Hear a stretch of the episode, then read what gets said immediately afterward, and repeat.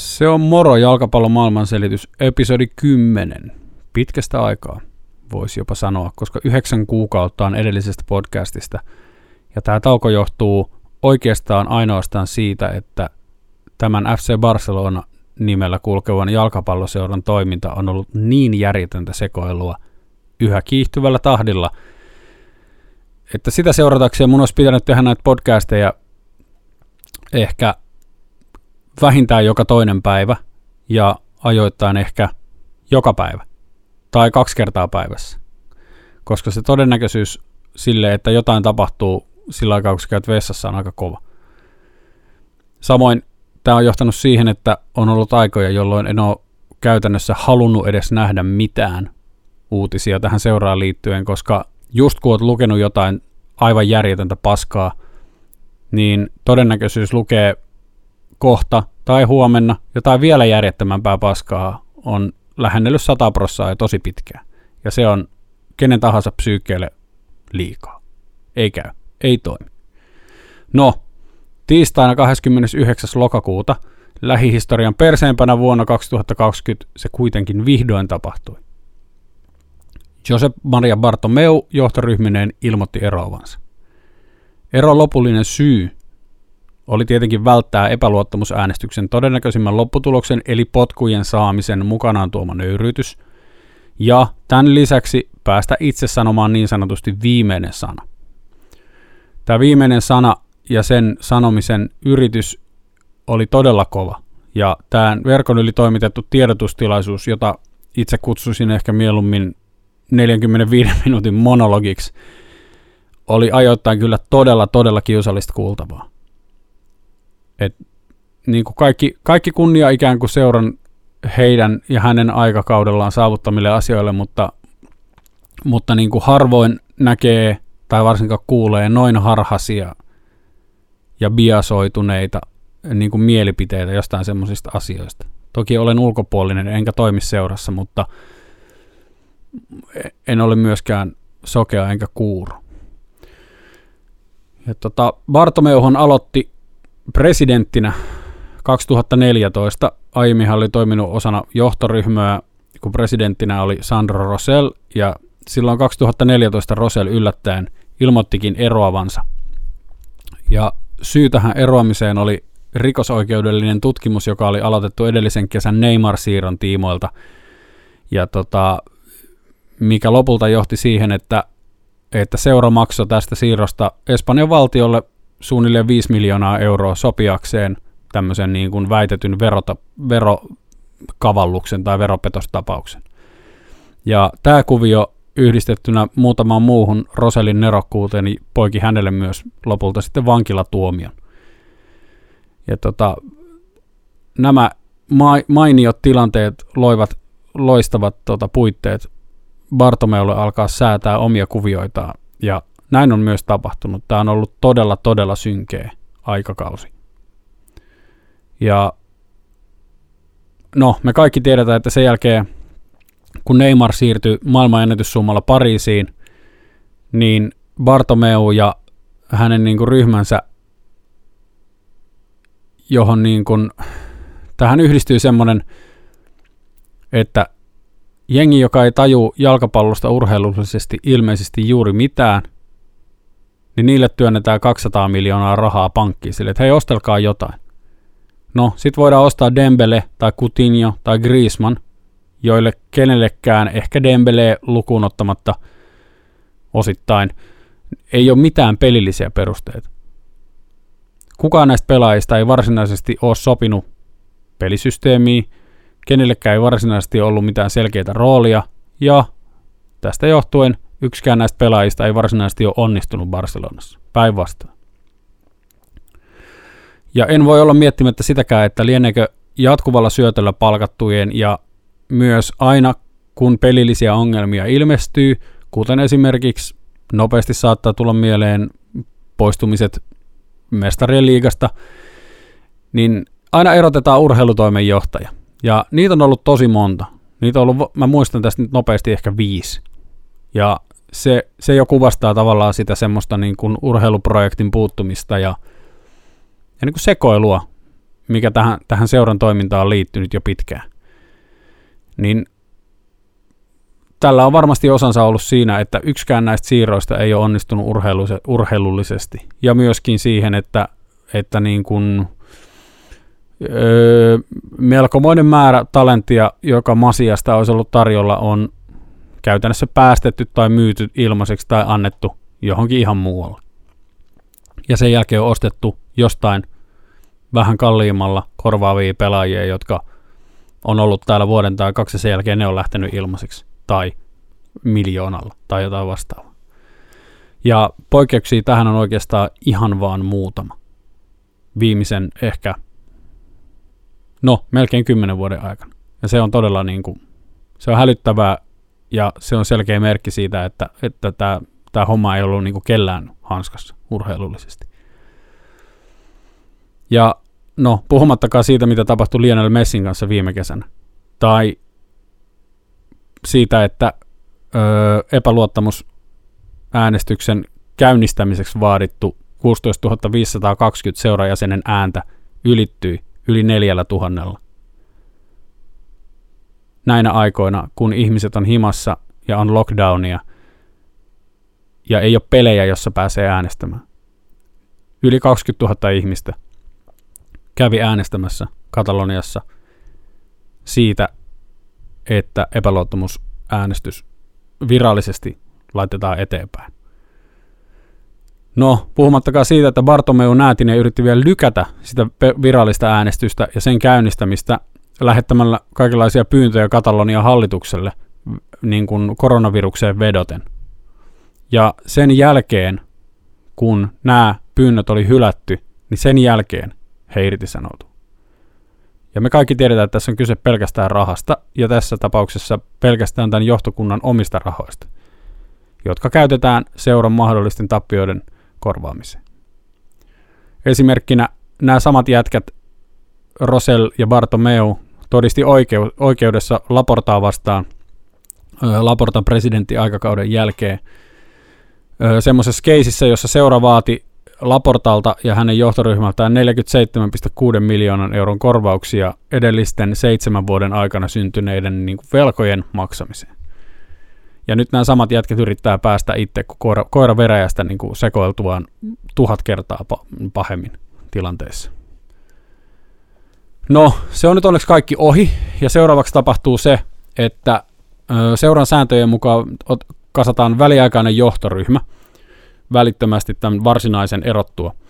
Ja tässä tapauksessa Carlos Tusquets-niminen seuran talousosaston presidentti perustaa tämän väliaikaisen johtokunnan, johon vaaditaan vähintään seitsemän jäsentä, jotka tulee seuran talous- ja lakiosastolta.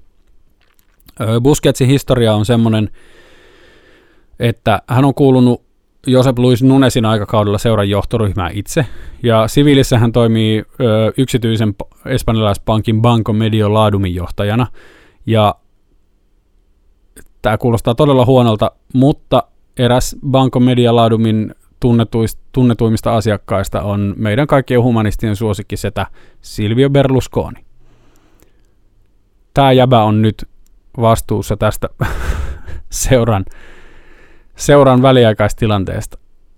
Mutta onneksi siinä on semmoinen kuvio, että niiden, niiden duuni on oikeastaan vaan maksaa vesilasku, lasku, sähkölasku, ehkä kaasulasku Espanjassa kun ollaan, ja järjestää ne vaalit mahdollisimman nopeasti. Siihen on kolme kuukautta aikaa. Eli tammikuun lopussa 2021 viimeistään tiedetään, kuka on FC Barcelonan seuraava presidentti. Seuraavat vaiheet menee niin, että ensin valitaan äänestyspäivä, sen jälkeen määritetään, ketkä jäsenistä on äänikelpoisia, eli voisin ajatella, että esimerkiksi alaikäiset ei ole – Öö, sitten valitaan vaalikomitea, joka valvoo tätä äänestystä, että se menee by the book nätisti. Sitten esitellään viralliset ehdokkaat, käydään annetut äänet läpi, hyväksytään ne ja sen jälkeen julistetaan uusi presidentti. Tämä on tämä proseduuri.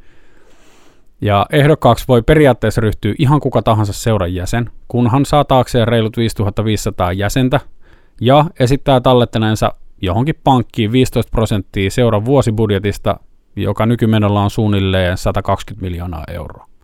Ja tämä summa voi muodostua joko tämän presidenttiehdokkaan henkilökohtaisista tai hänen tulevan johtoryhmänsä yhteisistä varoista. Ja tällaiset reunaehdot johtaa siihen, että, että suuri osa jäsenistä saattaa jäädä tämän niin kuin ehdokkuus mahdollisuuden ulkopuolelle ja tällä hetkellä varsinaisia ehdokkaita on ehkä semmoinen 5 tai 6.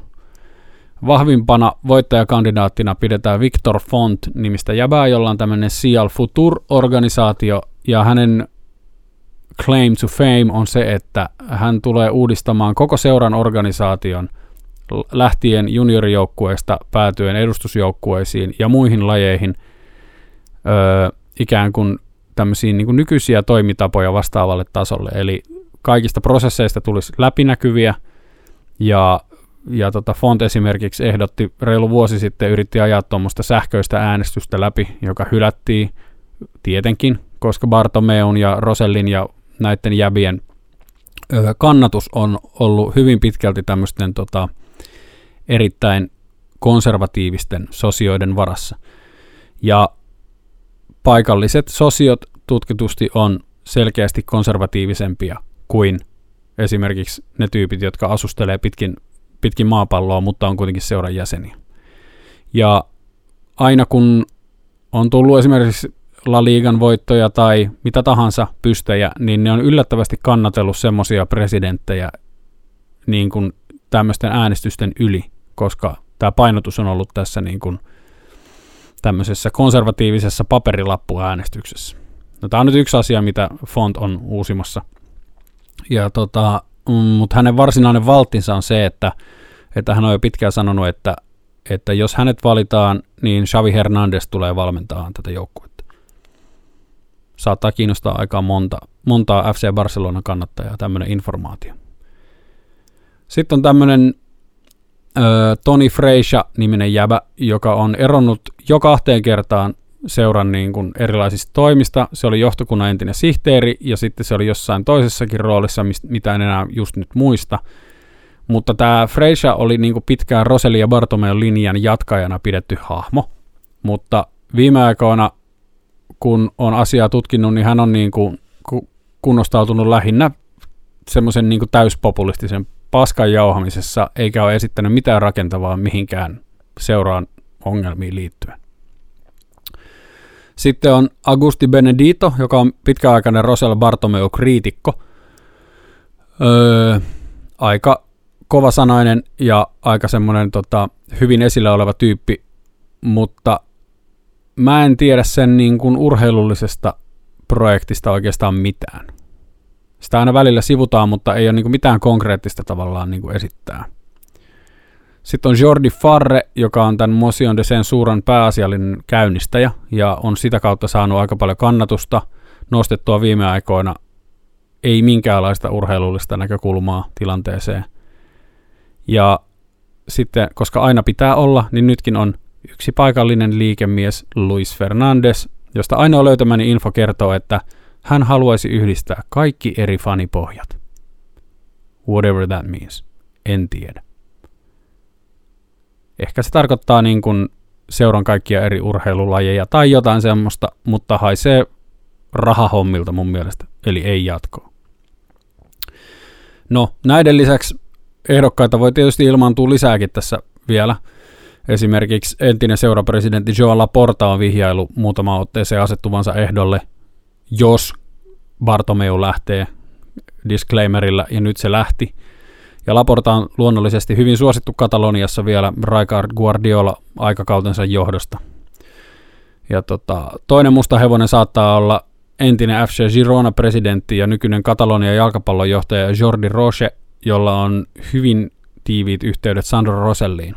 Ja Rosell valitettavasti yhä vaikuttaa monien tämän niin kuin seuran ympärillä pyörivien talousasioiden ja diilien taustalla – mikä tota, toivottavasti loppuu nyt, kun Bartomeon aikakausi loppuu, niin kaikki tämmöinen säätö lähtee myös niin kuin ikkunasta saman tien. No kuka tahansa näistä sitten lopulta valitaankaan, niin, niin duuniahan tulee olemaan, tämä korjaus- ja elvytystoimien lista on todella merkittävä. Ja huhujen mukaan koko seuran talous auditoidaan ulkopuolisten tutkijoiden toimesta kahden asian selvittämiseksi. Ensimmäinen on se, että päästään oikeasti kartalle siitä, että mikä on seuran taloustilanne. On tosi paljon juttuja, jotka on niin ilmassa. Öö, esimerkiksi Camp Nou remontti ja siihen liittyvä joku uusi sponsoridiili, mistä on välillä on jotain mainintoja, mutta ei mitään konkreettista eikä mitään varsinaista niin kuin virallista tietoa. Niin missä vaiheessa se on ja, ja mitä siitä on jo sovittu. Öö, Sitten on tämä Goldman Sachs-laina, jonka Bartomeu ja nämä tyypit on ottanut ilmeisesti jollain kohtuullisen, ymmärtääkseni kohtuullisen niin kuin järjettömillä ehdoilla. Toki niin kun, kun remontoidaan jalkapallostadionia sadalle ihmiselle, niin, niin kaikki summat on kohtuullisen järjettömiä, mutta ilmeisesti siinäkin niin kuin skaalassa, niin, niin tämä on ihan käsistä tämä homma. Siitäkin on tosi vähän mitään faktoja, mutta, mutta tämä on niin kuin mun ymmärrys tällä hetkellä.